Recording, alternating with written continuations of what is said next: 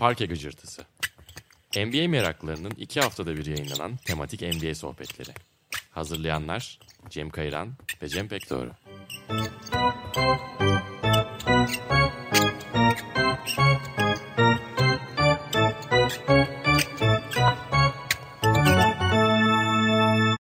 Herkese merhabalar. Parke Gıcırtısı'nın yeni bölümüne hoş geldiniz.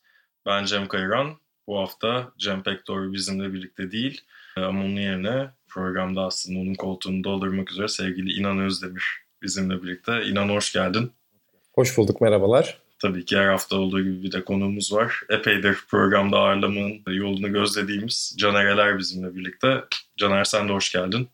Merhaba, hoş bulduk. Bugün aslında önceden de duyurduğumuz gibi basketbol dünyasının birinci gündem maddesi olan The Last Dance'e değineceğiz. The Last Dance ile ilgili hislerimizi, çıkarımlarımızı konuşacağız ve bir takım Twitter'dan gelen takipçi sorularını da yanıtlayacağız. İlk başta size sorarak başlayayım. The Last Dance'e dair biraz üzerinden bir 3-4 gün geçti artık bitti. Neler hissediyorsunuz? Umduğunuzu buldunuz mu bu belgeselden? Nasıl başlayalım? e, bu arada sen dedin uzun zamandır bir türlü şey yapamadık. Programa hani konuk edemedik dedin. Hakikaten o benim de biraz ayıbım oldu. E, denk getiremedik diyelim. Estağfurullah. En azından The Last Dance sayesinde bu dönemde biraz da aslında karantina sayesinde e, buluşma şansımız oldu. Ben de sohbet etmeyi özlemişken inan beni gene The Last Dance eyorlamalarımla ikinci kez dinleyecek.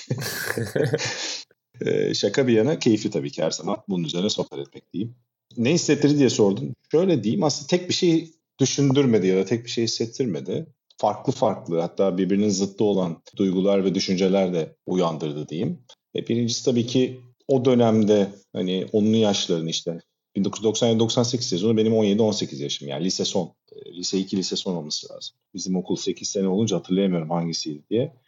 Çok hani bizim için gece kalkıp izlemek hani o klasik klişe hikayeler vardır ya. Yani çok nostaljik bir sürü duyguyu uyandıran bir hikaye tabii ki Michael Jordan'ın o seneleri bir o açıdan hani kişisel olarak farklı şeyler hissettirdi. O yıllara götürdü her açıdan. İşte çalınan müzikler mesela. Yani en son Present Tense'den tut işte diğer bütün şarkılara kadar. Ben çok rap, hip hop dinleyen bir insan olmadım hiçbir zaman ama hep takip ettim hani. Ee, ama o yıllardaki şarkıları falan tekrar duymak da güzeldi bence. Çok nokta atışı seçimler. Aynen aynen. Bence belgeselin en iyi parçalarından ya da bileşenlerinden biri bence şarkı seçimleriydi herhalde. Herhalde evet. özellikle sahneyle buluşturma anlamında, birleştirme anlamında. İşte Jose Gonzalez cover'ı Teardrop yani Massive evet. Attack şarkısı ki ben Massive Attack çok severim. Yani. Her kim sevmez zaten. o, o, onlara mesela götürdü. Sadece hani belgeselin basketbol kısmı değil, işin kültürel anlamında da bir yolculuk oldu bence. İşte o yıllarda kendim ne yaptığımı düşündüm bir yandan. Hatta dün müydü Radiohead'in şey OK Computer albümünün de kaçıncı yıl oldu? 22 yıl oldu galiba. Hı hı. 23 mü oldu? 23 23 97. Evet, 23 oldu. Yani işte o, o o döneme götürüyor ki hani lise çağı önemlidir e, herkes için tahminimce. O bir kişisel bağlantı. E bir yandan da tabii ki e ben de o yıllarda basketbol oynadığım için herkes için o basketbol oynayan her altyapıda ya da genç oyuncu için yani Jordan bir ilahtı o zaman. Birçok kahraman vardı ama Jordan başka bir noktada. İşin öbür tarafına baktığında bildiğimiz bazı hikayeleri duyduk, gördük. Ama yani mesela ben biraz negatif tarafa da vurayım. Belgesel genel spor belgesel olarak bence güzeldi. Ama Jordan'ın hikayesiyle ilgili özellikle bizim bu meslekte olmamızın getirdiği de bir bence defo bu. Daha önceden işte İnan'la da şeyde de konuştuk bizim diğer podcast'te de. Yani daha önce Jordan sayısı da yaptık, incik cincik ettik, hayatımızda çok hani kitaplarını okuduk falan çok detayına nispeten hakim olmak. İşte son dönemde bütün yazıları okumak ben şeyi hissedemedim mesela Jordan'ın insan olarak bizim izleyici grubumuz için yani bizim tarzda işte spor gazetecisi olan izleyici grubu için ve genelde hikayesine hakim olan izleyici grubu için evet hissettikleri güzel, güzel bir belgesel. Ama bir yandan da açıkçası bazı insani detayları daha çok aradım. Mesela bir örnek vereyim. E, şey detayı çok iyiydi. Bodyguardları ile ilişkisi. Mesela korumaları ile ilişkisi. Ben o yönü mesela görmek benim çok hoşuma gitti. Yani hoşuma gitti derken o tarafını görebilmek. Yoksa işte diğer sporculara olan o klasik onların konuşması üzerinden hatta şeyin esprisi var Jack McCallum'ın. 863 kez belgeselde bir şeyden provoke oldu ve hırs yaptı diye. Ondan sonra yok işte e, öbürünün göz kırpması. Yok işte Jerry Krause Dan Marley'i bir ara almaya çalıştığı için beğendiği oyuncu olduğu için Phoenix serisinde Dan Marley'i özellikle tutuyor falan. Hani bir sürü şey var, e, detay var onunla ilgili. Velhasıl bunların yanında bu son dönemde dün veya önceki gün okudum. Şeyin yazısı çok iyiydi. Wright Thompson'ın. Zaten hepimizin bahsettiği 2013'teki yazıdan bahsetmiyorum. Bu son dönemde bir tane daha yazdı. Hem Jordan alanından. Jordan ailesinin öyküsünü yazdı. Mesela ben orada Jordan'ın nasıl bugüne gelirken o kişiliğin oluştuğunu o yazıda çok daha iyi gördüm. Öyle söyleyeyim. Yani belgeselde o o kadar iyi anlatılmış mıydı emin değilim. O kısımlara değiniriz detaylarına. Hani böyle bir gelgitli şey hissettirdi. Ben öyle ufak parça detay attım. Birazdan daha detaylı belki konuşuruz. Hani çok uzatmayayım inana da pas atmış olayım. Yani bir yandan tabii ki belgesini hissettirdiği bir adrenalin var. O yıllara gitmek, Jordan hikayesi bir spor belgeseli her zaman dikkat çekicidir. Bir de 10 saat yani çok detaylı şeyler de vardı. Ama odaklandığı şeylerle odaklanmadığı, e, biraz pas geçtiği. Tabii ki bunlar Jordan'ın ekibinin prodüksiyon işinde olması, Jordan'ın kontrolünde bu görüntülerin, ham görüntülerin işlenmesi. E, yani tamamen sonuçta Jordan ve ekibinin kontrolünde bir belgesel. E, o da doğal olarak belli şeyler filtrelerden geçiyor, belli şeyler geçmiyor. Ama geçen yine de bence daha önce hiç konuşmadığı şeyler de vardı. Yani onları da konuşuruz biraz. Yani ben de açıkçası karmaşık duygular içerisinde izledim. Bir yandan şu ilgimi çekiyor benim genelde.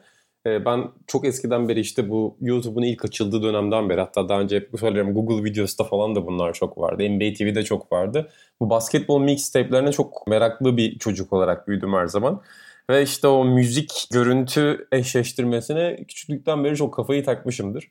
E, böyle bir figürü koyup arkasına işte az önce siz de bahsettiniz. Dönemin en iyi müziklerini, e, rap kültürünün zaten hip hop kültürünün zirvede olduğu yılların müziklerini koyduğun zaman zaten olağanüstü etkileyici bir şey ortaya çıkıyor. Yani en sıradan insanın bile şöyle bir gözünü ekrana çevirdiğinde e, o gözü bir daha ekrandan ayıramayacağı bir şey var. Yani benim hiç basketbolla ilgisi olmayan ki yıllarca bizim evde basketbol açık olmasına rağmen bir kere bile oturup bir maç izlediklerini sanmıyorum. Ablamlar mesela çok meraklı ve bayılarak izlemişler. Hatta birçok şeyde çok şaşırmışlar. Yani basketbol oyununun bu kadar detaylı olması, işte Jordan'ın John Paxson'a vereceği pası daha önceden takım olarak planlamaları ya da Steve Kerr'le molada konuşmaları bu tip şeyler mesela çok ilgilerini çekmiş onların. Yani basketbolun böyle daha çıkıp oynanan bir şey olduğunu düşünüyorlarmış. O benim çok hoşuma gitti mesela onlarla konuşurken. Yani ne kadar şeyi düşünüyorlar, her pozisyonu biliyorlar önceden falan diye çok hoşlarına gitmiş. E, bunun dışında yani karmaşık hisler dediğim temelde bir çocuk olarak ekranın başına oturduğunuzda işte 92 olimpiyat oyunlarındaki kıyafetlerini koyduğunuzda Dream Team antrenmanı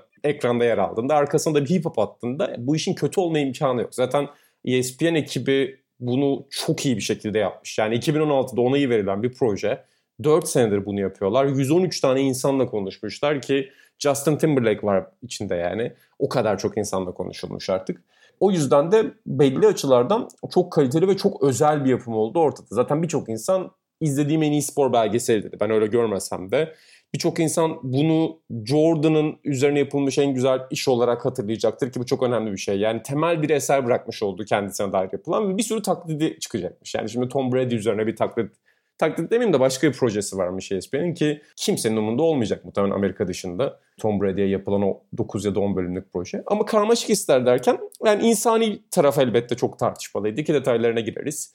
İşte müzikler evet eğlendirdi, görüntüler eğlendirdi. Montaj tarafı çok ilginçti ve aslında çok karışık anlatmalarına rağmen yeni başlayan izleyiciler ya da o dönem bilmeyen izleyiciler için sonunda bir temel hissiyat vermiş oldular. Yani o 6 şampiyonluğu bu kadar flashback yapmalarına rağmen detaylı ve düzgün bir şekilde anlatmayı başarmışlar.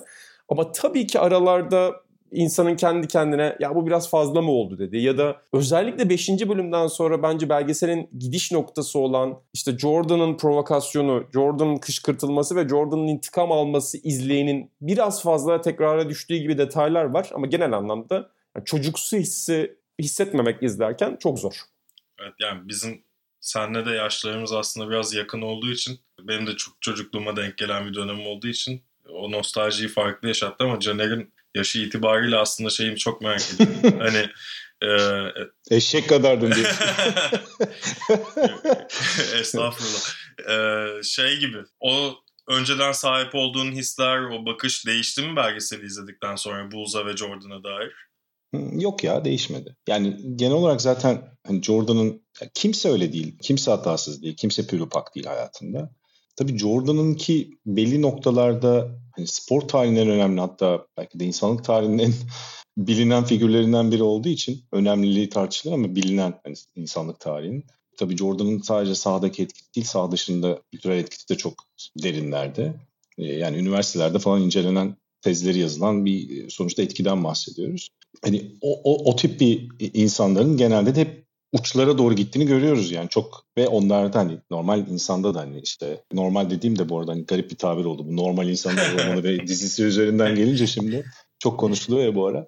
Yani normal dediğim günlük yaşamında Jordan olmayan insanlar diyelim. Bu kadar ünlü olmayan ve basketbol sahasında ve spor tarihinde bu kadar önemli olmayan insanlar olarak. Kimse mükemmel değil. Hepimizin hataları var. Hepimizin belli ego sıkıntıları olabilir. Geçmişinden, e, yetişmesinden ya da etkilendiği travmalardan. Jordan'ın da var belli ki.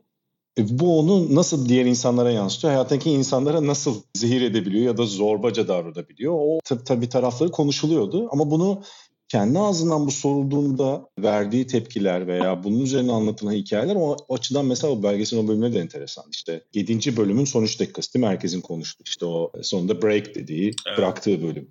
O, o bölüm zaten hani Jordan'ın karakteri, yaşama bakış açısı, basketbola bakış açısı, on takım arkadaşları, insanlar ilişkileri açısından başka bir şey. Ama hepsi ne diyorlar? Evet sahada, antrenmanda böyle bir adam ama dışarıda da yani en eğlenceli, en çok konuşan, Zaten görüyorsunuz görüntülerde mesela işte müzik dinliyor, dans ediyor. Ne bileyim sürekli birileriyle şakalaşıyor dışarı tarafta. Yani işin kompetitif tarafı olmadı. Rekabet tarafı, yarışmacı tarafı olmadı bölümlerde. Ama mesela geliyor işte orada korumalarla ayrı bir ilişkisi var. İşte Wright Thompson'ın yazdığı hikayede mesela o Flu Game'de gidiyor mesela belgeselde yok bu. Ama oradaki bol boya yani Utah Jazz'ın Salt Lake City'de Delta Center'daki salondaki çocuklardan bir tanesi ayakkabılarını baştan istiyor hastayken falan. Unutmuyor ve ona veriyor mesela. Böyle garip, enteresan insani yanları da var ama yani yetişmesinde anlaşılıyor ki İnan'ın da bahsettiği o flashbackler bence bölümleri güzeldi. Belgeselin o anlamda hakkını vermek lazım hakikaten. O konuda belgeselin yapımında bayağı enteresan önemli isimlerin de hani Nina Kristic mesela çok konuşuluyor işte IndieWire'da röportajı falan da vardı. Hani o kadar saat görüntünün arasından nasıl çıkacaksın muhabbetini çok iyi anlattı. O kurguyu yapmak, doğru görüntüleri doğru müzikle eşleştirmek, doğru anda flashback yapmak bu arada. Evet. İşte mesela Steve Kerr'ün baba hikayesiyle Michael Jordan'ın baba hikayesini peşi sıra eklemek. Ki aralarında hiç konuşmamışlar bunu ama sonuçta bilmemesi zor Michael Jordan'ın Steve Kerr'ün babasının hikayesini bilmiyorum. Aslında şey muhabbeti de var ya geliyor telefon numarası yok diye şeye soruyor. yumruk yumruk attıktan sonra. Tabii o zaman tam cep telefonu dönemi değil diye hatırlıyorum. Evet. Yani muhtemelen Michael Jordan tarihin ilk cep telefonlarından birini almıştır ama yani yoktur diye tahmin ediyorum. En azından Steve Kerr'de yoktur. Yani. yani o yüzden ev telefonunu sorması çok garip değil belki ama. Velhasıl ne hissettirdi soruna geleyim ne hissettirdi? Yani çok fazla değiştirmedi benim Michael Jordan'la olan ya da Bulls'la olan ilişkimi. O zamanlar hakikaten ben kazansın diye desteklerdim. Yani ben hiçbir zaman Utah Jazz'ı tutmadım. Biraz Seattle'ı severdim ama yani yine de Michael Jordan ve Bulls kazansın isterdim. O zamanki aklında ve bakış açında öyle istiyorsun yani. Bu arada basketbolu sevmekte, basketbolla olan ilişkinin kuvvetlenmesinde Michael Jordan döneminin çok etkisi var. Bütün o jenerasyon için çok etkisi var. Bence zaten en büyük olay o yani ne yaparsa yapsın hani o Michael Jordan'la olan bağını etkilememe durum biraz ondan da kaynaklanıyor. Yani bütün o sevginin Inception dediğimiz yani tohumunda Michael Jordan'ın çok büyük bir etkisi var. E bu böyle bir şey olunca tabii ki insanların o nasıl desem karanlık taraf diyeyim ya da işte davranışları öbür tarafı e, dediğimiz Michael Jordan'ın biraz daha oynadığı dönemde az konuşulan, en azından Türkiye'de çok az bilinen daha doğrusu tarafı gördüğünde de e, nispeten daha kabullenir oluyorsun. E bir de şu da var, demin de başta da söylediğim gibi işte politik yanından bahsediyoruz değil mi? Mesela politik yani geldiği nokta işte siyah hakları falan hiç bahsetmedi diyoruz. Ama mesela yani Magic Johnson da hiç bahsetmedi. 90'lar ben NBA yıldızlar arasında bahseden bir kişi hatırlamıyorum. İşte Craig Hodges var ama mesela yıldız olarak bahsediyorum. Yani kendi takım arkadaşı var mesela. Yani Michael Jordan'ı biraz o döneminin şartlarıyla da değerlendirmek lazım. Ben bunu hani iyi yaptı işte ya da e, haklıydı anlamında söylemiyorum ya da savunmak için söylemiyorum. Ama o dönemin şartlarında Michael Jordan devasa bir toplumsal figür ve hep beğenilmek zorunda hisseden bir figür. İşte Steve Kerr diyor ya biz onun yerinde değildik. Onun yaşadığı yaşam bizden farklıydı diyor. Mesela bence belgeseldeki en can alıcı yerlerden bir tanesi. Çok arada geçiyor. Mesela Kerr'ün söylediği o cümle çok iyiydi. Ha bu arada belgesel ilgili demin bir yorumda bir şey unuttuğumu fark ettim. İnan söyleyince aklıma geldi. Kurgunun dışında şey de çok iyiydi bence. Diğerlerinin hikayelerine de odaklanması. İşte Scottie Pippen'ı biraz görebilmek. Her ne kadar Pippen memnun kalmamış galiba ama. Ulaşılamıyormuş Pippen'a. Evet ulaşılamıyormuş.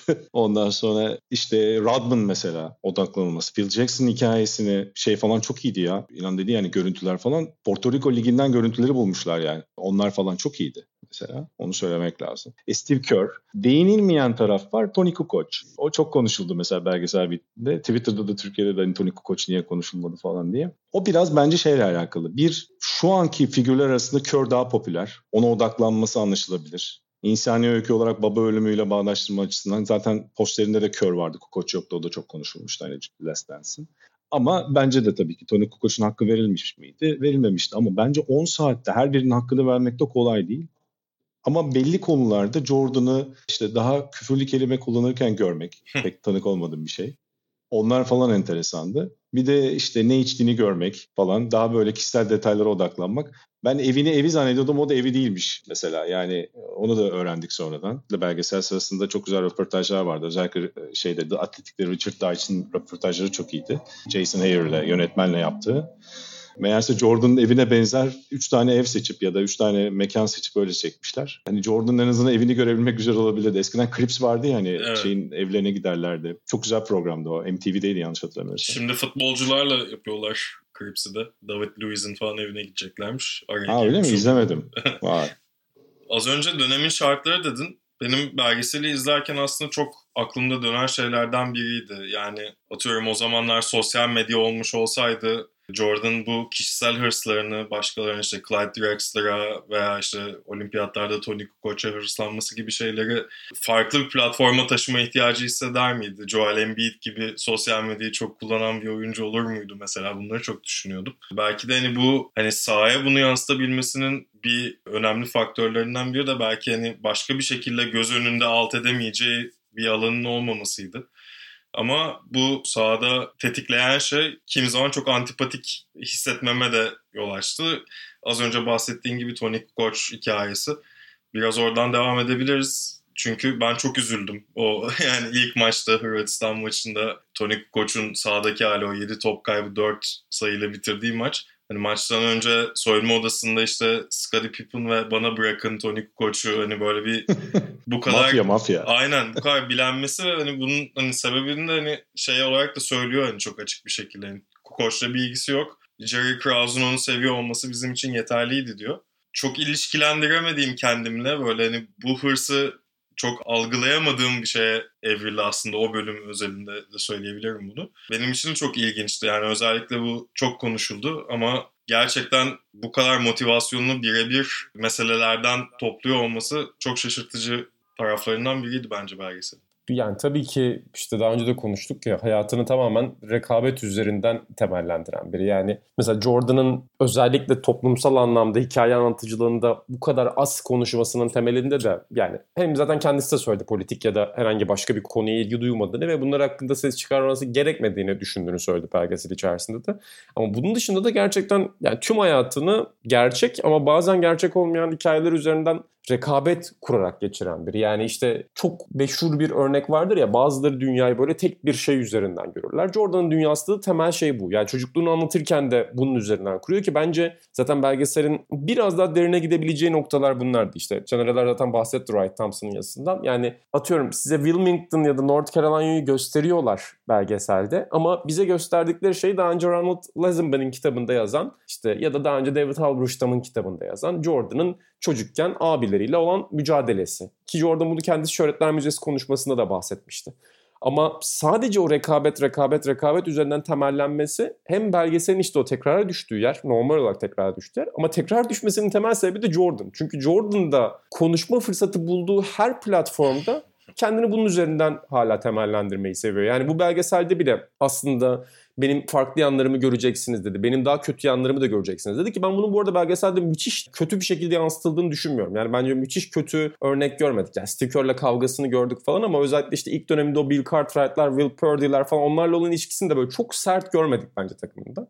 Ama işte dediğim gibi ya belgeselin tekrar düşme yerinin temeli Jordan. Çünkü Jordan'a mikrofonu uzattığında sana bahsetmek istediği şey bu. Çünkü hala içine kavuran şey bu. Yani bir önceki Wright Thompson yazısında bile Jordan'ın şu anki hayatta kendine yer bulamamasının temeli anlatılırken hep şunu söylüyordu. Yani basketbolu bıraktıktan sonra o kadar büyük, o kadar yoğun bir rekabetten sonra ona ikame edecek bir şey bulamıyor kendisine ve işte orada uyku sorunları çektiğinden bahsedilmişti. Yani geceleri kovboy filmleri izliyormuş. Çünkü eskiden babasıyla kovboy filmleri izlermiş ve kendisini korunaklı ya da rahat hissedebildiği, sığınak hissedebildiği noktalardan biri o kovboy filmleri belki de. Ben bu belgeselde de hafif oraya girilse çok isterdim ama yani son sezonda tuttukları için bugüne sadece o günleri anlattırmak için geri döndükleri için onlara gelmemişler. Ama zaten o rekabet, rekabet, rekabet yani kumar bölümünde bile benim bir kumar problemim yok, rekabet problemim var demesi hakikaten Jordan bunu bu kadar dillendirdiği için de biz belgeselde bunu sürekli gördük. Kesinlikle öyle ve bu kumar şeyinin de bu babasının ölümünden sonra basında bu kadar onun aleyhinde kullanılıyor olması çok e, Amerikan medyasına karşı da ne kadar cani olduklarını geri geldiğinde bir kez daha ispatlayan bir şey oldu. Ben şeyi sormak istiyorum. Horace Grant'in de açıklamaları geldi hani hemen bölümler bittikten sonra hani burada anlatılanlar %90'ı gerçek değil, hepsi taraflı anlatılmış şeklinde çıkışı oldu. Belgeselde Isaiah Thomas ve Jerry Krause'un başlıca hedef tahtası olduğu çok konuşuluyor ilk bölümlerden bu yana. Sizin bu Isaiah Thomas'la ilgili şeylerden Isaiah Thomas'ın bizzat orada olması, bizzat konuşuyor olması ama Jerry Krause'un tabii ki hayatını kaybetmiş olduğu için böyle bir şansının olmaması hani bu tek taraflı anlatım çok fazla önüne geçiyor muydu sizce anlatının? Ve hani Jerry Krause'un da yeterince hakkını teslim edildiğini düşünüyor musunuz? Ya zor bir soru. Zira doğrusu cevabı zor. Soru güzel de. Ya tabii ki burada konuşma fırsatı olmadığı için orada söylenenlere tekrar mikrofon uzatıldığında veya bir bu belgesel için yer verilmek istense cevap verebilir durumda olsaydı belki farklı şeyler söylerdik. Zaten sonradan notları paylaşıldı. Hani kendi günlüğü ve işte kitaba dönüşecek olan da değil mi? Yanlış hatırlamıyorum günlüğü. Evet. O notlarda hani aslında Phil Jackson'ın kendisinin de bu son sezon öncesi ayrılmak istediği yani 98 bittiğinde ayrılmayı planladığı hani bunun Jerry Krause'un kararından öte aslında Phil Jackson'ın da kafasında olan bir şey olduğundan bahsediyor orada. İşte şeyle eleştiriyor ya belgesel orada bitiyor. Hani biz aslında kalabilirdik birer yıl daha. Belki bir dördüncü şampiyonluğa gidebilirdik. Aslında Jerry Krause'un orada notlarında işte 98 Temmuz'da bir toplantı yapıyorlar ve yani öyle bir şeyin olmasının zor olduğunu anlatıyor Krause. Ya da işte Jerry Krause'un fiziksel durumundan ötürü ki bizim bu ayki sayıda Buğra'nın, Buğra Balaban'ın güzel bir yazısı var onunla ilgili detaylı. Profil yazısı yani Jerry Krause'un hikayesi. Aslında oraya nasıl geldiği, bir oyuncu scout yani yetenek avcısıyken ki aslında beyzbol yetenek avcısıyken oraya nasıl geldiği. Jerry Reinsdorf'un çünkü zaten White Sox'ından oraya geliyor. İki takımında sahibi olduğu için Jerry Reinsdorf. Ve sonrasında aldığı kararlar ama bir yandan aldığı kararlarda tabii ki Jerry Reinsdorf'un yani takım sahibinin yani para musluğunun başında duran adamın aslında kararlarının ve politikasının ve e, takıma bakış açısının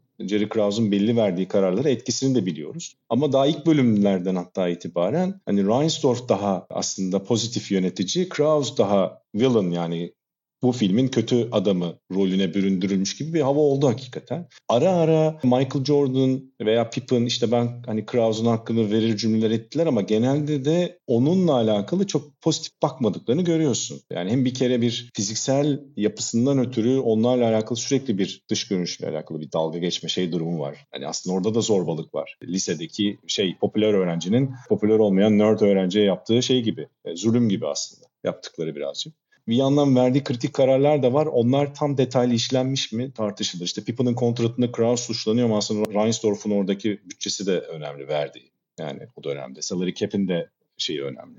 O dönemki maddi şartlar da önemli. Yani Jerry Krause'la ilgili tam iki yönlü yani hakkı verilerek anlatılmış mı? E, e yani işte demin inan bahsetti işte ablamlar izledi diye. E, biz belki Jerry Krause'un hikayesini biraz takip edip öğrenebildiğimiz için şüphe edebiliyoruz. Yani işte Jerry Krause da tam adamın hani savunmaya da adil bir şekilde burada e, hakkını savunma fırsatı verilmiş mi ya da işte tam anlatılmış mı diye soru işaretleri kafamızda kalıyor. Ama işte ne bileyim benim annem de mesela izlese ya bu Jerry Krause ne kötü adammış ya bu çocukların hepsini şey yapmış falan diye düşünebilir yani. Çok o dizi izler gibi. Çünkü nereden bilecek yani o insanlar Jerry Krause'un işte Pippen'ı aslında bulup getirdiği yani o yetenek olarak düşündüğü işte Kukoc'u ikinci turdan seçip aslında o takıma çok önemli bir montajı e, çok ucuza hallettiği, hesaplı bir şekilde hallettiği. Yani bir sürü detay konuşulabilir. Tabii ki onun da kendi egosuna yenik düşüp o ilişkilerde farklı davrandığı yönler var. O da hatasız değil. Ama bir yandan da tüm o sanki hanedanlığın dağılmasında Jerry Krause'un ana roldeymiş gibi tabii bir konumlandırılma durumu da var. Şeyi gördüm belgeseli izlerken. Bir Jerry Krause, Michael Jordan diye şey yapıyordum, bakıyordum, aratıyordum işte. Ne demiş hani Jordan ara ara başka yerlerde Krause'la ilgili. Krause öldüğünde bir tane tweet'i var. Hani bayağı överek tabii ki. Ama burada tabii birazcık daha farklı bir narratif var. Farklı bir anlatı var. Jerry Krause dışında birisini daha sordun Cem.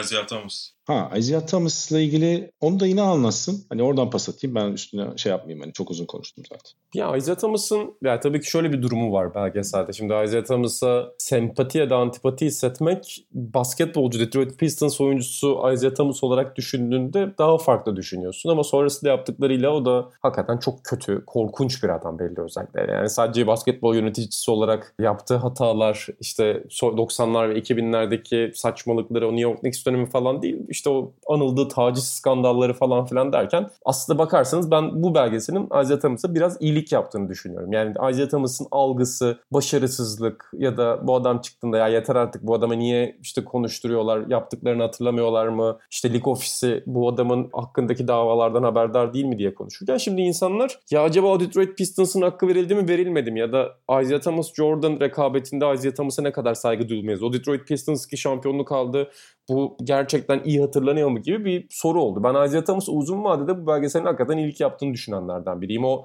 evet iPad'den Jordan onun işte alkışlamadan ya da ellerini sıkmadan dışarı çıkışlarını Bill Laimbeer ve Isaiah Thomas önden Detroit Pistons'ın çıkışını izlerken gülmüş olabilir. Bu konuda dalga geçilmiş olabilir ama bir yandan da hakikaten Isaiah Thomas'a iyi geldiğini düşünüyorum ben bunun. Diğer taraftan hani bu kötü adam iyi adam Horace Grant açıklamalarında ilginç olan şu. Tabii ki seyircilerimiz artık okumuştur bunu ama Horace Grant'ın kızmasının iki nedeninden biri. Birincisi belgesel yani belgeselde takımın yansıtılış biçimi. Çünkü Horace Grant diyor ki işte benim ya da işte Will Purdon ya da işte Scott Burrell'ın bu tip insanların üzerine hep Jordan'ın yüklendiği görüntüler konulmuş. Tek bir anlatıya atabilmek için ama bizim ona nasıl cevap verdiğimiz, bizim ona aslında kendimizde böyle konuşturmadığımız kısımlar kesilmiş. O yüzden de görüntüler görülüyor. Arkasından en son sözü o söylüyor ve sonra dans devam ediyor şeklinde bir eleştirisi var. Burada şeye kızıyor. Yani biz de aslında onun bize böyle patronluk taslamasına her zaman izin vermedik diye bir şey var ama ikincisi temel kızdığı nokta yıllar boyunca bu Jordan Rules kitabının kaynağı ya da sızıntıyı kim yaptı diye Bulls tarafında hep konuşuldu. Yani uzun yıllar boyunca Horace Grant'in o sızıntı olduğu söylendi. Çünkü Horace Grant ile Sam Smith'in arası çok iyi. O dönemde sürekli yan yana görülüyorlar ve Sam Smith'in bu kitapta yer verdiği materyalleri Horace Grant ona yollamıştır diye düşünüyor herkes. Ama diğer taraftan benim gördüğüm Bulls basınındaki bir sürü isim yani işte o Melissa Isaacson'lardan şu anda Casey Johnson'lar hatta SI'deki o dönem Jack McCallum'a kadar bu tip bilgilerin o dönem bilindiği söyleniyor. Yani Michael Jordan'ın takım arkadaşlarına yaptığı muamelenin ya da takım içindeki konumunun işte herkesin bildiği sır gibi bir konum var. Hani öyle denir ya işte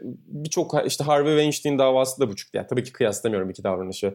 Bir tanesi çok daha korkunç bir şey. Çok çok daha kıyaslanmayacak bir şey ama orada bile insanlar açıklamalar, iddialar ortaya saçıldığında ya bütün bunları aslında biliyorduk. Sadece ortaya çıkmamıştı diye düşündü. Jordan Rules kitabının da öyle bir etkisi var esasında. Yani Horace Grant anlatmış olabilir onları ya da Horace Grant Sam Smith'e bazı şeyleri yönlendirmiş olabilir. Ama yıllar sonra o yönlendirmelerin Phil Jackson tarafından yapıldığını iddia edenler de oldu. Ve Phil Jackson'ın bile o sızıntının arkasında olduğunu ifade edenler vardı. Buradan biraz Horace Grant kızıyor kendi yansıtılış biçimine ki ben Horace Grant'ın da öyle çok kötü yansıtıldığını düşünmüyorum. Ama şey açısından haklı olabilir tabii ki. Yani onların böyle sürekli mazlum, sürekli ezilen gösterilmesi belki seyircide sempati yaratmış olabilir onlar için ama onlar kendileri baktığında belgesele işte o rol oyuncuları, yardımcı oyuncu grubu yani bu kadar ezilmiş bir şekilde görülmek istemiyorlardır antrenman görüntülerinde özellikle. Diğer taraftan hani Jerry Krause ve Isaiah Thomas konusu da dediğim gibi yani Jerry Krause'un bence özellikle günlüklerinin yayılmasıyla birlikte neyi niçin yaptığı ve nerede hata yaptığı iyice ortaya çıktı ki orada temel bir hatası var. Jerry Krause bunu bir NBA takımı olarak ele alıp yeni bir yapılanmaya doğru götürerek bu takımın başarısını devam ettirmek istiyor. Ama o dönemde insanların yaşarken görmediği şey tabii ki bunun çok istisnai bir şey oldu. Yani 10 senede hatta 8 senede 6 şampiyonluk kazandığında tabii ki bunun çok özel bir şey olduğunu biliyorsun. Yani David Stern bile son yüzük ve şampiyonluk seremonisinde bu 10 yılın ya da gelmiş geçmiş en büyük takımlardan biri olduğu vurgusunu yapıyor. Ama yaşarken hep derler ya rock gruplarında falan da. Yaşarken turnedeyken sen neye sahip olduğunu bilmiyorsun. Dağıttığın zaman anlıyorsun değerini ya da sahip olduğun şeyin ayrıcalığını. Jerry Krause ve Reinsdorf'un hatası orada. Yani bir tane daha bundan yapabileceklerini düşünüyorlar. Özellikle o Jordan'ın golf arası verdiği dönemde ikinci takımı şekillendirmeleri ve ikinci kez three-peat yapıldıktan sonraki ruh halleri muhtemelen evet çok büyük bir takım vardı ve çok büyük bir oyuncu vardı ama biz demek ki bunu iki kere yaptık. Bir kere daha yapabiliriz diye düşünüyorlar ve temel hataları orada. Yani buna sıradan bir NBA takımı gibi davranmak. Bu açılardan tabii ki 10 saat süren hatta 10 saatten biraz daha süren belgesel yalpalanıyor buralarda. Çünkü bütün bu konuları hakkını vermek çok zor ve tek bir gözü temel aldığın için burada seyirciye o gözün etrafına kurmak istiyorsun. Seyircinin o detaylara önem vermesinden ziyade genele bakmasını, gelen atmosferden keyif almasını istiyorsun. O yüzden tabii ki gözden kaçan bir sürü şey oluyor arada. İnan son dedi yani genele odaklanmak istiyoruz ya da genel hikayeye. Onun mesela bir tane kanıtı var. Mesela çocuklarıyla konuşmuyor. Son bölümde sadece bir yani 30 saniye bir dakika gözüküyorlar. Bunu da Jason Ayer yönetmen şey olarak açıklıyor. Yani anlatmak istediğimiz hikayede gereken herkes anlattı. İşte 113 kişi zaten inan söyledi kaç kişi konuştuklarını. Ki aralarında Horace Grant de var bu arada. O yüzden çocukların anlatacağı şeye ihtiyacımız yoktu diye bir açıklama yapıyor bu soru üzerine. Yani neden sonuçta Jordan'ın bir karakterini, bir hikayesini anlat yani hikayesi anlatırken Jordan'ın sağ dışındaki karakterini de ya da nasıl olduğunu, oradaki personasını da anlatma durumu olabilir. Bu kadar 10 saatken o detay yenilebilir ama çok uzun vadede anlatıldığı için yani bu tip belgesellerin bence en önemli olaylarından biri 10 saatte yapsanız Jordan gibi uzun bir kariyer, çok detay, çok hikaye, yani çok fazla anekdot var ve farklı figürlere de değiniyorsun bu arada. Sadece Jordan hikayesi değil çünkü. Bulls hanedanlığının öyküsü. O yüzden de o detaylara girmekten biraz imtina etmişler. Bunu Jordan da istemiş olabilir. Çünkü hayatının başından itibaren kendi özel hayatıyla ilgili çok korumacı. Hani anne babası daha artık ortada sonuçta hikayeler. Annesi konuşuyor belgeselde ama mesela işte ilk eşi Juanita konuşmuyor. Birkaç görüntüde yeri var. E, şu anki eşi de konuşmuyor. Hatta şu an ikiz kızları olduğunu çoğu insan bilmiyordur muhtemelen. Evet Prieto'dan. Ev yaşamını çok fazla oraya mesela almıyor bir örnek olarak. Hani bu şeyi vermek açısından da söylüyorum. Bazı detaylar orada inilememe sebebi o da olabilir. Tabii ki Jordan'ın müdahalesi de olabilir. Horace Grant'e bir şey eklemek isterim. Onu unuttum senin sorunun içerisinde. Onu inan çok güzel anlattı zaten ama orada şey de var. Horace Grant'in söyledikleri arasında kritik noktalardan bir tanesi var. Onu eklemek isterim. Yani bana snitch diyor yani. Bana hani ispiyoncu ve köstebek diyor ama kendisi belgeselde ilk çaylak sezonunda o dönemki deneyimli Bulls oyuncuların kadrolarının otel odasına girdiğinde işte uyuşturucuydu mu uyuşturucuydu. Kadınlardı. Bütün o şeyi anlatıyor sahneyi. E, asıl e, aslında snitch o diyor. Yani köstebek. Yani biraz o konuda da alınmış belli ki oradan şey yapıyor. Bu arada onunla ilgili Craig Hodges falan da tepki verdi. Yani diyor onların da aileleri var diyor. Orada kim olduğu belli diyor. Yani bir kadro var. Bakarsın basketball reference'a kadroyu görürsün yani kim olabileceğini.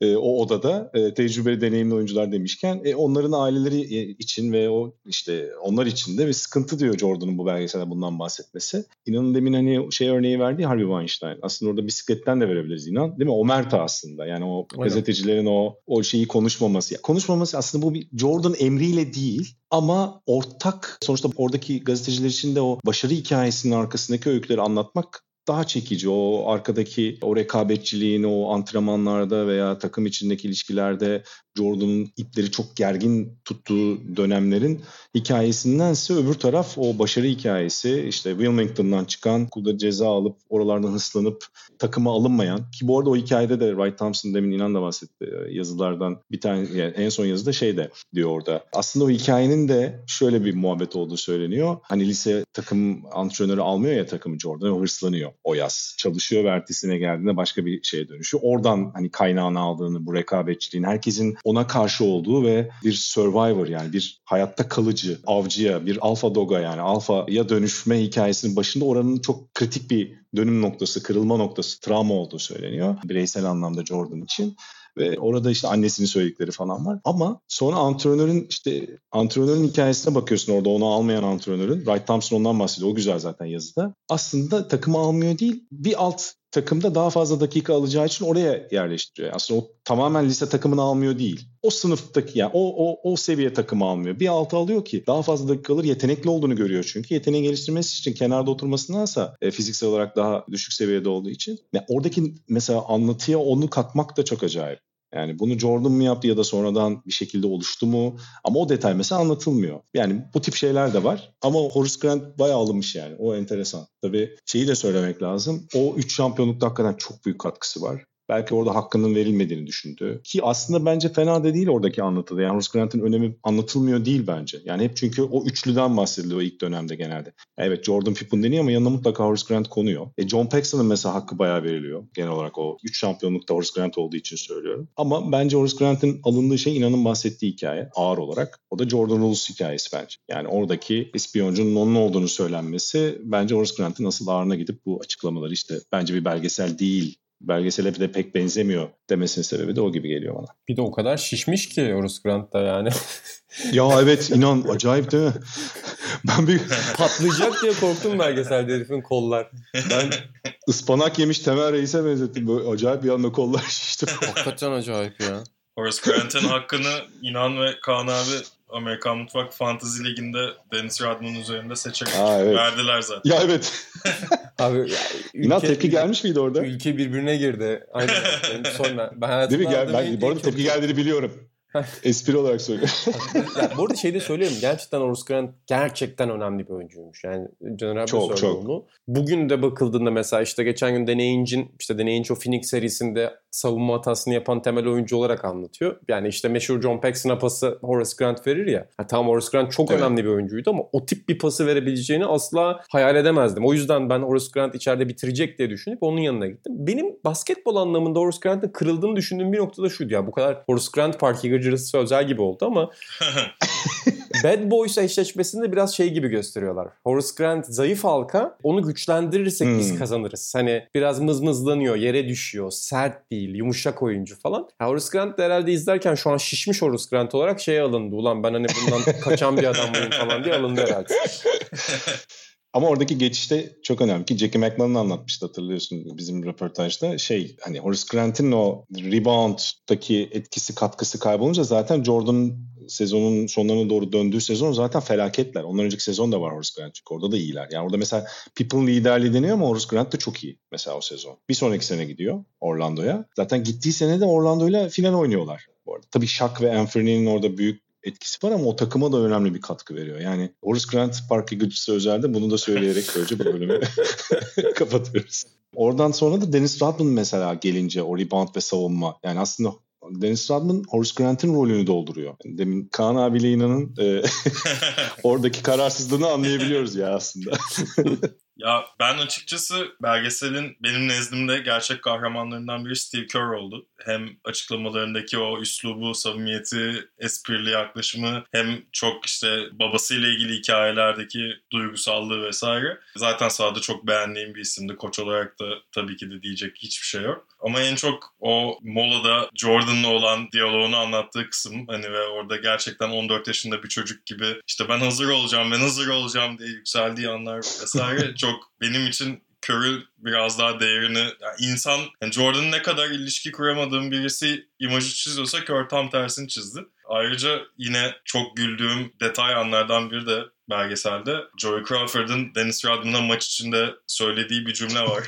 ee, eminim sizin de dikkatinizi çekmiştir. Hani evet. maçlarda hani görmediğim bir şeyler oluyor mutlaka ama hani senin yaptığın her pisliği görüyorum gibi bir şey söylüyor. Yani maç içinden de böyle küçük detayları yakalamış olmaları. Keza Jerry Seinfeld'in ziyaretinde hani o tahtadaki oyunu görüp bu işe yaramaz gibi takıma bir şaka yapması falan.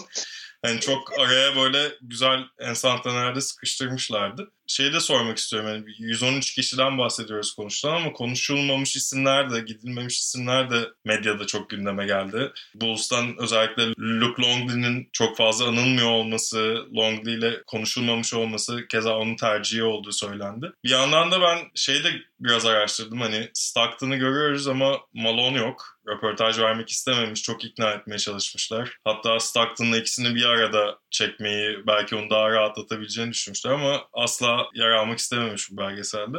Sizin var mı böyle aklınızda kalan hani şu da olsaydı şundan da bir şeyler dinleseydik dediğiniz isimler var mı hiç? Düşünmek lazım. Sean Kemp olabilirdi diyeyim ha, ben. Evet Sean mesela. Kemp. Hiç ona değinilmedi bak mesela Tony Kukoc haksızlık edildi diyoruz da tabii o Bulls'ta olduğu için. Ya sanki Supersonics sadece Gary Payton oynuyormuş gibi bir durum oldu orada. Acayip bir takımdı yani. Gerçekten öyle. Bir de şey Yani geçen zaten konuştunuz siz. Ee, hani Sean Kemp, Scottie Pippen takası son ana kadar gelip son anda Aa, yapılmaktan vazgeçiliyor. Mesela orada bir yan hikaye açıp belki hani Scottie Pippen o takım içindeki sallantılı yeniden Sean Kemp'le konuşulabilirdi hakikaten. Benim de gazeteci olarak Jack McCallum aklıma takıldı. O özellikle Dream Team bölümünde Evet kesin ya. onunla konuşurlar diye düşündüm ama Kesinlikle. şey demişler ona. Üç kere röportaj randevusu ayarlanmış. Üçüncüde şey demişler. Ya Jack gelemiyoruz bugün GT ile görüşmemiz lazım. Ulan demiş GT kim acaba? JT kim demiş. Sonra belgesel izleyince fark etmiş ki Justin Timberlake ile görüşmek için Jack McCallum'u o gün ekmişler. O, o kötü olmuş. Yani, Yani, olacak şey değil. Bu arada Justin Timberlake de ne anlatıyor yani hani. o ayakkabıları çok severdim alırdım. Bravo.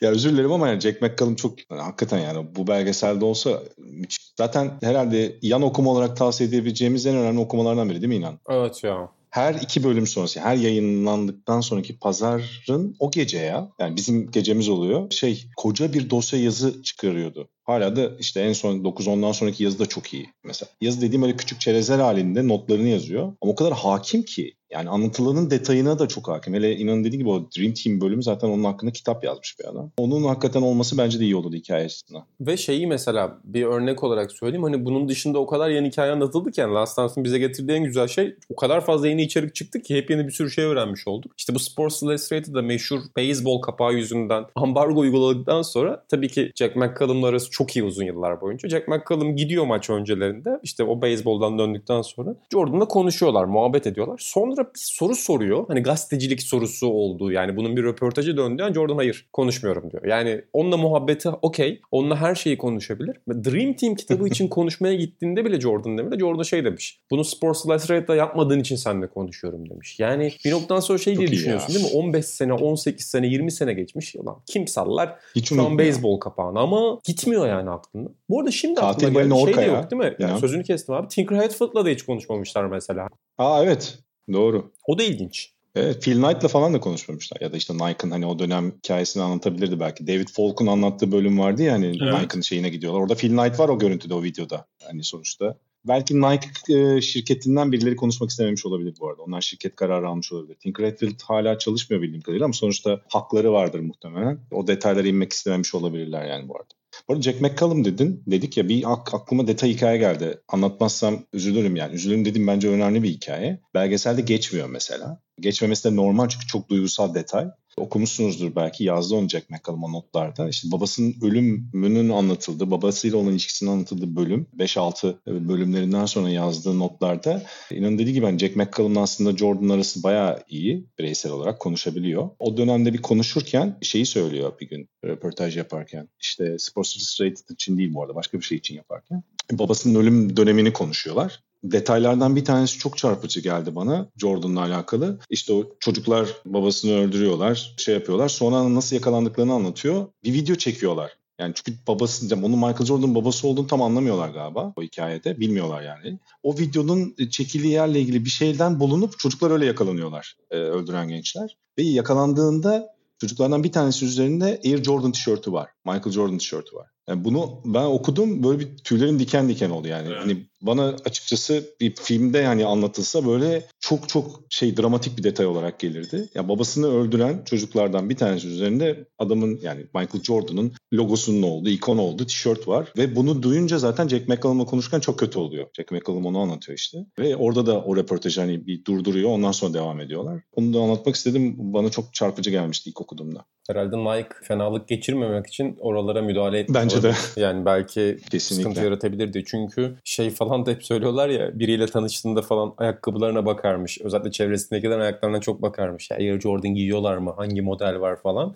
Yani o rekabet ve obsesyon sonuçta iş adamı olarak da mevcut. Her ne kadar NBA takım sahibi olarak o kadar ateşli görmesek bile ki orada bile aslında takımın her sene playoff'a gitmesini ve hiçbir zaman drafta yatırım yapmamasını istiyor. Orada bile o karakterini görüyorsun. Yani o ayakkabı, o bulabildiği ufak bir hani edge derler ya en ufak bulabildiği bir noktadan sana üstünlük sağlama ihtiyacı ya da sana rekabet etmeye yenme isteği, arzusu, rekabet sevgisi orada bile kendine yer bulmuş. Takipçi sorularına da geçmeden önce benim şahsen birinci ağızdan dinlemek istediğim nasıl bir deneyim olduğunu zamanında yanlış hatırlamıyorsam 2017'de Dubai'de Caner'lerin Scottie Pippen'la yaptığı bir röportaj vardı. Biraz bundan da bahsetmeni isterim. Valla evet çok heyecanlanmıştım ya. Bir kere yani Pippen'la birebir oturabilmek. Bu arada şey vardı orada da. Pippen'ın ayakkabılarını tasarlayan beyefendi vardı. Hı hı. O da çok ünlü. O meşhur yanda büyük Air yazan modeli vardı ya Pippen'ın. Onları tasarlayan adam. Onunla da konuştuk falan. O dönem nasıl tasarladıklarını Tinker Hatfield'dan falan bahsetmişti. Çok ilginç bir figürmüş çünkü. Neyse Pippen'la tanışmak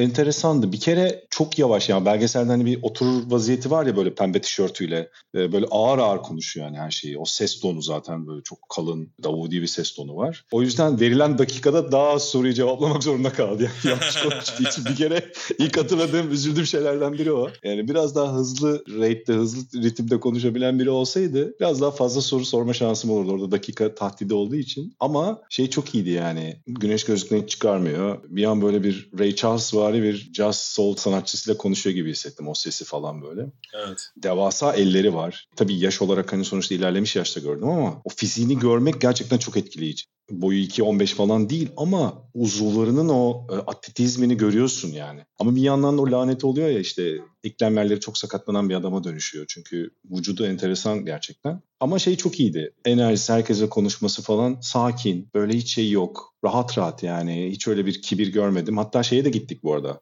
Bir Şut orada sokak basketbol sahasına götürdüler.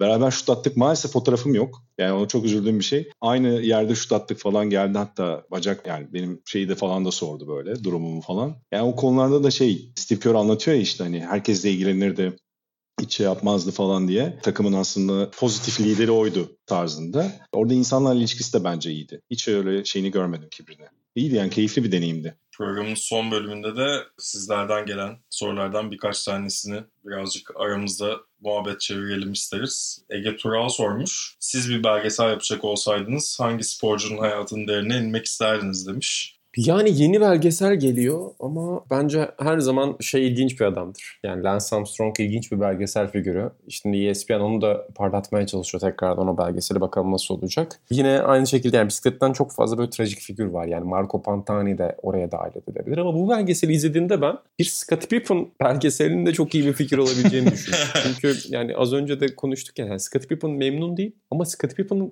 doğru yansıtabilmek de imkansız. Sonuçta yani Scottie Pippen o Kukoç'a son top bırakıldığında sahaya girmedi mi? Girmedi. O top içeri girdi mi? Girdi. Ondan sonra Scottie Pippen hayatı boyunca öyle hatırlanacak mı? Tabii ki hatırlanacak. Ya da 97 sezonun, 97-98 sezonunun başında kendisi için haklı gerekçeler olabilir ama kendi imzaladığı kontrat yüzünden ve sonrasında sakatlığını geciktirip sezon başında ameliyat oldu mu? Oldu. Yani bütün bunlar belgeselin farklı şekilde gösterebileceği şeyler değil. Scottie Pippen hayatı boyunca hep kendi aldığı kararlar ve bu kararların sonuçlarıyla baş etmek zorunda kalan biri. Evet o takım içinde çok önemli bir yeri var. Basketbol tarihinde çok önemli bir yeri var. Onun 92 Dream Team'in bir parçası olarak ne kadar özel bir performans ortaya koyduğunu herkes söylüyor. Ama bir Scottie Pippen belgeselini izlemek isterdim açıkçası ben. E, bu belgeseli izleyince onu fark ettim. Ben bu takım belgesellerini çok severim. İşte bu Bad Boys Pistons üzerine de yapılan bir belgesel vardı. Mesela şey aklıma geldi. Geçen Lakers Blazers batı finalini izlerken, 7. maçını izlerken Jail Blazers yani o 2000 takımının sonrasındaki Jail Blazers üzerine de belgesel serisi çok ilginç olabilir. Yani çünkü süperstarlar her zaman o kadar ilginç olmuyor Michael Jordan kadar ama Tom Brady mesela ilginç bir figür değil bence ama mesela o Jail Blazers çok ilginç bir belgesel konusu bence. Kesinlikle. İnan bu şey gibi oldu. Bizim konu toplantılarında Cem şey oluyor. Sıramız var yani. Konu önerme sıramız var. Bizde de hep şey geyiği vardı sonradan. Abi konumu önerdim falan diye. Aynen benim konum. İnan da Jay Blazers'la benim konumu önermiş olmuş. Ee, ama tabii bence de kesinlikle Jay Blazers. Ya, o hikaye Süper aa, şeyden hatta şeyden alınabilir. Pippen hem Pippen'dan da bir daha bahsedilir. Pippen'ın gittiği seneden başlanır. İşte Paul Allen'ın 100 küsür milyon dolar ödediği, lüks vergisinin dibine vurduğu seneden başlanıp şeye kadar Rashid Wallace'ın hatta ondan sonrasına kadar gidilebilir yani biraz daha. Onun dışında düşünüyorum. Hmm, Zor bir soruymuş ama inanın dediği gibi bence Lance Armstrong mutlaka. Ama şey bu gelecek Lance belgeseliyle ilgili de yine çok fazla pişmanlık belirtmedi ve daha çok öfke belirttiği söyleniyor yine.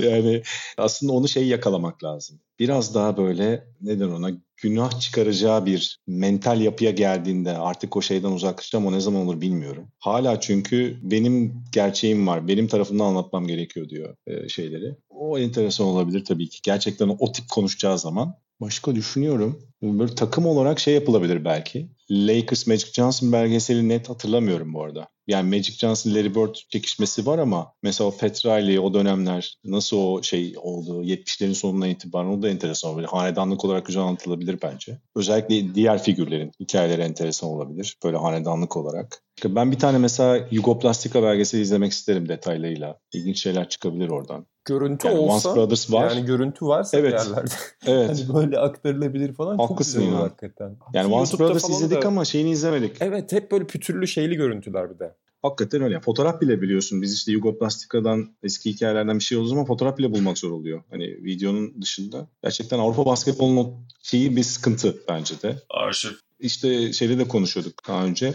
Yani işin gerçekten Amerikalıların belgesel yapabilmesini sağlayan unsurları başında da footage meselesi var. Her türlü görüntünün arşivlenmesi çok farklı. Bizde de işte şimdi biliyorsunuz assist time hesabı. İnsanlar çölde vaha bulmuş gibi oluyor. Çünkü yok yani onlar. Hani biz bir spor sergi dosyası yapıyoruz. Fotoğraf arıyoruz her yerden. O kadar şey ki fotoğraf kısmı. Yani işte dergilerden falan eski dergilerden buluyorsun yani. Başka türlü bulman da zor. O yüzden bu belgesel meselesinin oralara gittiğinde çekilebilir mi? O sorun. Konuşan kafalarla çekersin de görüntü çok önemli. Mesela Messi Ronaldo hiç ilgimi çekmiyor. Yani Ronaldo'nun belgeselini izlemişsinizdir. Yani o da mesela çok PR kokan bir belgesel. Zaten kendi onun şeyi yapıyor. Jorge Mendez'in şeyi yapıyor yani bütün ekibi. Futboldan daha böyle Gascoigne yapıldı. Daha izlemedim mesela merak ediyorum.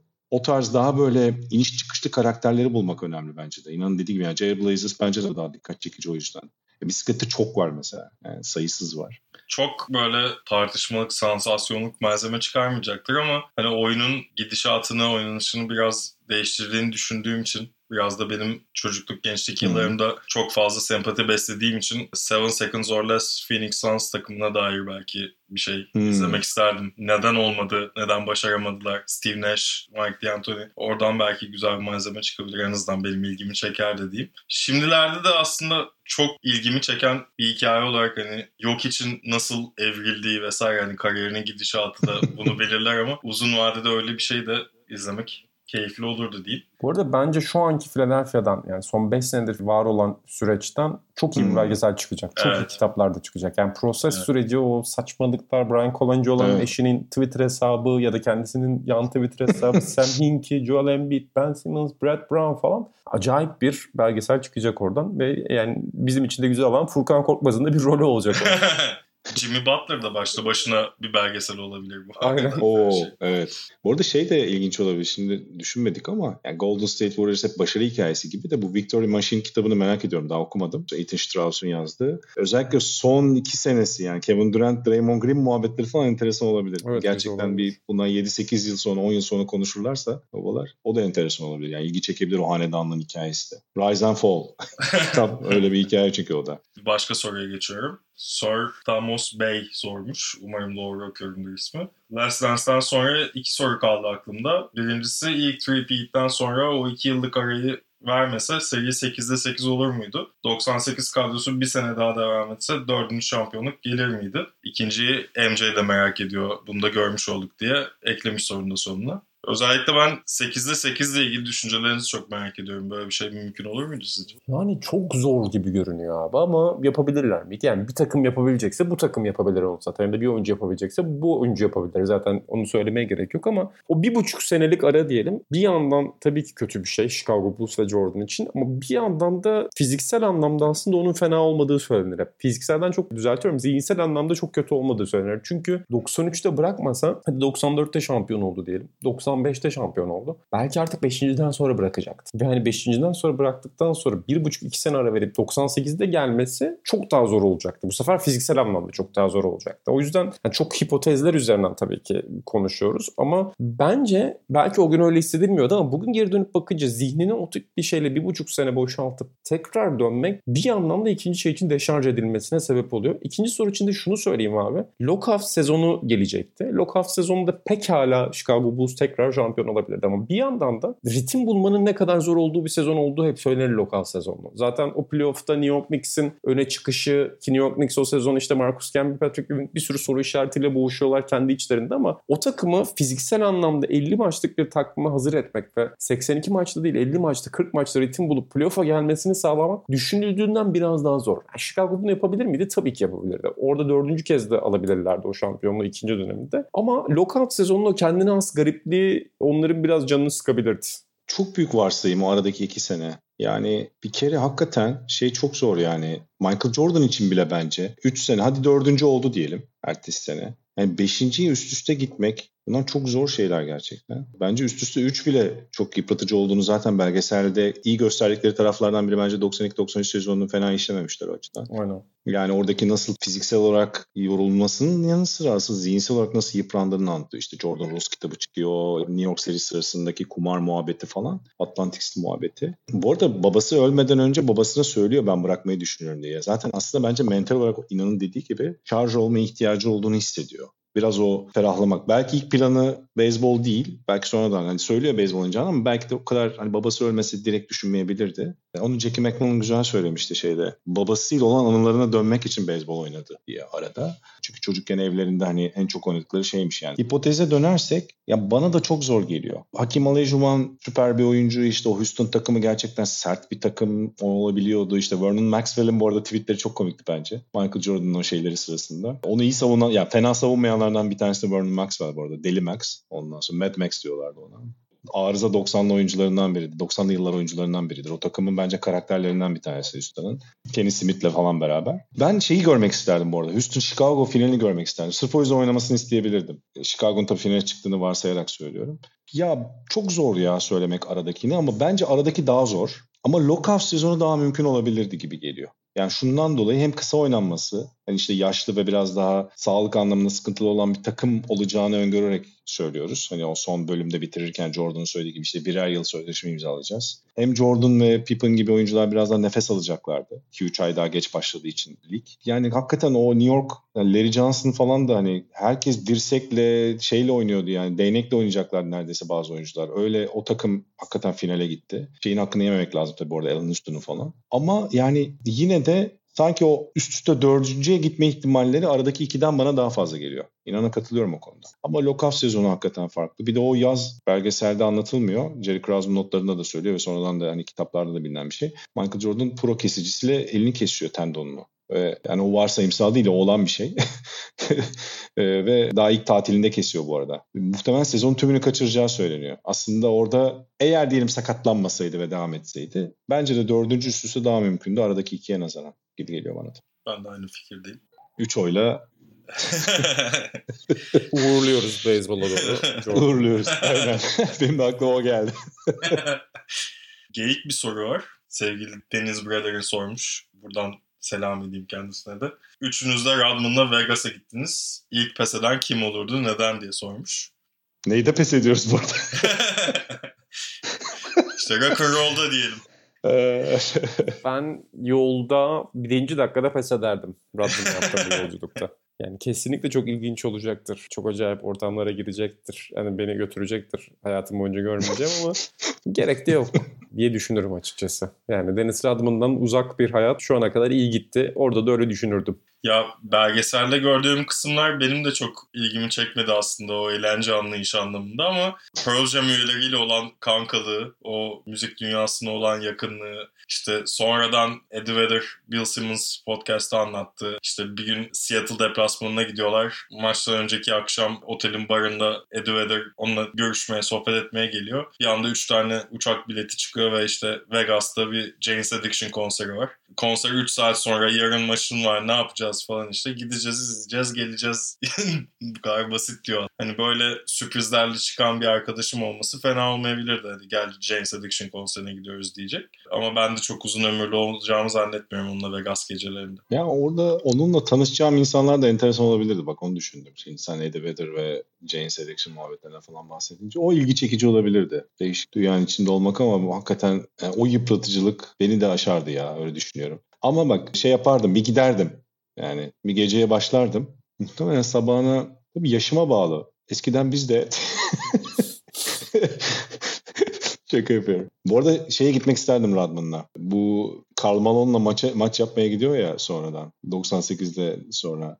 Pankreas Amerikan güreşi maçı yapıyorlar onlar. Ben hayatımda öyle, yani Karl Malone da onu kabul edip onunla yapması da bence çok manyaklık bu arada. Yani Karl Malone normalde öyle gözüken bir adam değil ya. E, o tip şeyleri deneyimlemek enteresan olabilir Deniz Adnan ama sorunun cevabı olarak beni de aşardı hakikaten Vegas'ta Deniz Adnan'la. Ama ilk pes eden inan oldu galiba.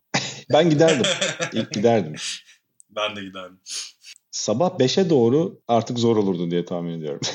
Yok 5'i ben de görmezdim canım. Ben 2'de 3'te ayrılmış olurdu. Aslında bugün programda değinmeyi istediğim şeylerden biri programı kaybettiğimiz gün Jerry Sloan, e, Utah Jazz'ın koçunun vefat ettiği gün e, aynı zamanda. Programı kaparken Jerry Sloan'a dair de sizden ufak tefek bir şeyler duymak isterim. Zaten Jerry Sloan'un ne kadar özel bir koç olduğunu, tarihteki yerini falan çok e, tekrar tekrar anlatmaya gerek yok belki ama benim hoşuma giden şey iki farklı dönemde bu işi çok farklı tipte görünebilecek takımlarla yapabiliyor olması. Yani John Stockton, Carmelo, pick and roll dediğimiz şey bizim bugün basketbol tarihinde en iyi bildiğimiz ikili oyun modellerinden biri. Belki o dönem spacing biraz daha farklı, şut atma noktaları biraz daha farklı olduğu için çok içeride vuku buluyor. Yani pick and pop dediğimiz şey bile potadan 3 metre ötede yapılıyor belki ama yine de çok özel bir şeydi ve hiç onun gelişi güzel bir şey olmadığını söylemek lazım. Yani hücumu köşeden kurmaları, sürekli Carmelo'na pozisyon yaratana kadar hücumu ve pick and roll'ü devam ettirmeleri falan. Gerçekten teknik anlamda Jerry Sloan'ın takımları hem eski tipte basketbolu barındırır. Yani 60'larda 70'lerde onun oyunculuk yıllarında oynadığı setleri alıp uygulaması çok önemlidir. Hem de o pick and roll ile birlikte aslında NBA'ye gidilebilecek yeni yolu da göstermiştir. Pick and roll bu kadar oyunun başrolünde değilken. Diğer taraftan sonraki takımlarında yani Darren Williams'la, Carlos Boozer'la, Mehmet Okur'la, Andre Kirilenko'yla bunu yapması Tamam belki o takımlar Carmelo ve John Stockton takımları kadar iz bırakmadı. Ama yine çok önemliydi. Yani gerçekten o takımlarda da elinde Stockton ve Carmelo gibi iki tane Hall of Famer oyuncu olmadığında bile neler başarabileceğini göstermişti. Yani Darren Williams çok özel bir oyuncuydu. Ama Jerry Sloan'ın Darren Williams'ı kullanma biçimi yani bir kısa olarak topsuz oyunda Jerry Sloan'ın Darren Williams'ı kullanma biçimi çok çok devrimseldi. Yani bugün Curry'nin topsuz oyundaki hareketliliğine bakın. Bazen Darren Williams'ın diğerlerine kurduğu perde çıkışını izlerken falan çok şaşırdım. Yani işte Carlos Boozer'lara, Mehmet Okur'ları kullanış biçimi ki o dönemde NBA'de o kadar fazla uzunların dışarıda çıkıp şut atması izin verilmiyordu. Tabii ki şampiyonluk kazanamadı o Utah takımları ve bu yüzden hep yanlarına bir işaret konmuştur. Ama bu Jerusalem'ın hem eski tip hem de yeni tip ne kadar özel bir koç ve her şeyden önce bir basketbol lifer diyorlar ya ona böyle. Bir basketbol insanı, bir basketbol yaşamı olduğunu unutmamak lazım. Çok çok saygı duyulabilecek bir insan.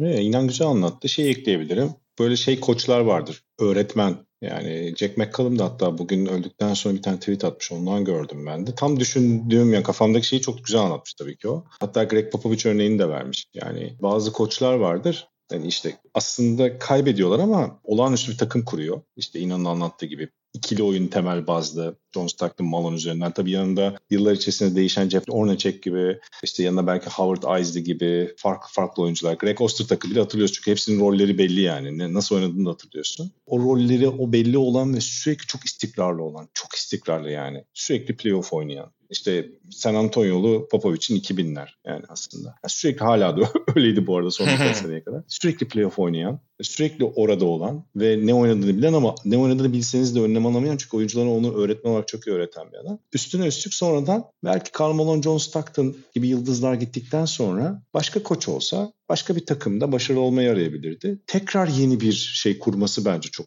güzel. İnan zaten detayını verdi hani o ikinci bölümde bir de aynı basketbol değil farklı bir şeyi de oynatabilmesi bence çok güzel. Çağı izleyip ona göre öğretmenliğini geliştirmesi çok önemli. Çünkü şey diyor orada Jack McCallum çok iyi. Onlar diyor bu tip koçlar diyor işte Popovich, Jerry Sloan. Onları daha farklı bir gruba koyuyor. Çalıştıkları basketbolculara basketbol anlamında ve diğer hayat alanlarında bir şey öğretmeyi seven koçlar diyor. Öğretmeyi sevdikleri için de diyor illa yıldızlarla çalışmak zorunda hissetmezler ya da yıldızlar olsun da başarılı olayım, iyi oyuncular gelsin de başarılı olayım değil. Evet bir şeyi build up ederler yani hani kurarlar ama onu baştan kurmayı çok tercih ederler diyor. Bence Jerry Sloan'u ayıran nokta o. Evet bence de şampiyonluk kazanması çok daha güzel olurdu. Ama sonuçta basketbol tarihinde çok özel hatırlanacak, çok büyük saygı duyulacak bir adam hakikaten. Ama Derin Williams'ın da onu ayıp ettiğini unutmamak lazım. Hatırlanacaktır e, giderken yani takımdan. Ama yani sonuçta koç oyuncu ilişkilerinde o tip şeyler olabilir. O da bu arada bir basketbolcu olarak da önemli bir isim. Yani sadece koç olarak değil, Bulls efsanelerinden bir tanesi. Forması ilk emekli ayrılan e, evet. Bulls efsanesi. E, o açıdan da hani NBA tarihine attığı imza olarak da çok büyük bir isim kaybetti basketbol ve NBA dünyası. Evet, başlığımız Last Dance özel bölümüydü. Last Dance'deki Jerry Sloan anları da aslında çok değerli.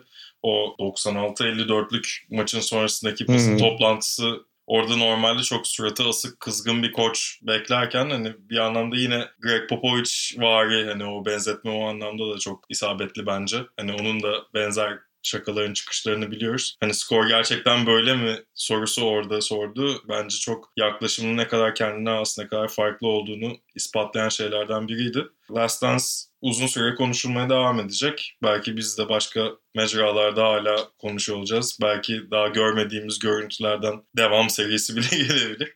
Ben çok teşekkür ediyorum ikinize de. Kukoç'a da bir spin-off lazım. İnan tipini önermişti. Evet.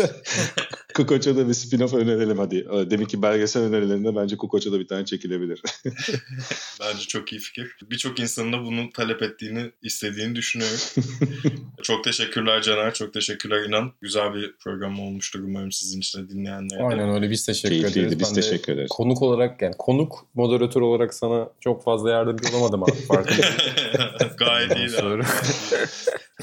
Ama yani moderatör olmamanın rahatlığıyla sadece bir yorumcu gibi davrandım. Kusura bakma. Ya, estağfurullah. Olur mu Benim için de çok keyifliydi. Ağzına sağlık. Çok sağ ol senin de öyle. İlk fırsatta görüşmek üzere. Kendinize iyi bakın.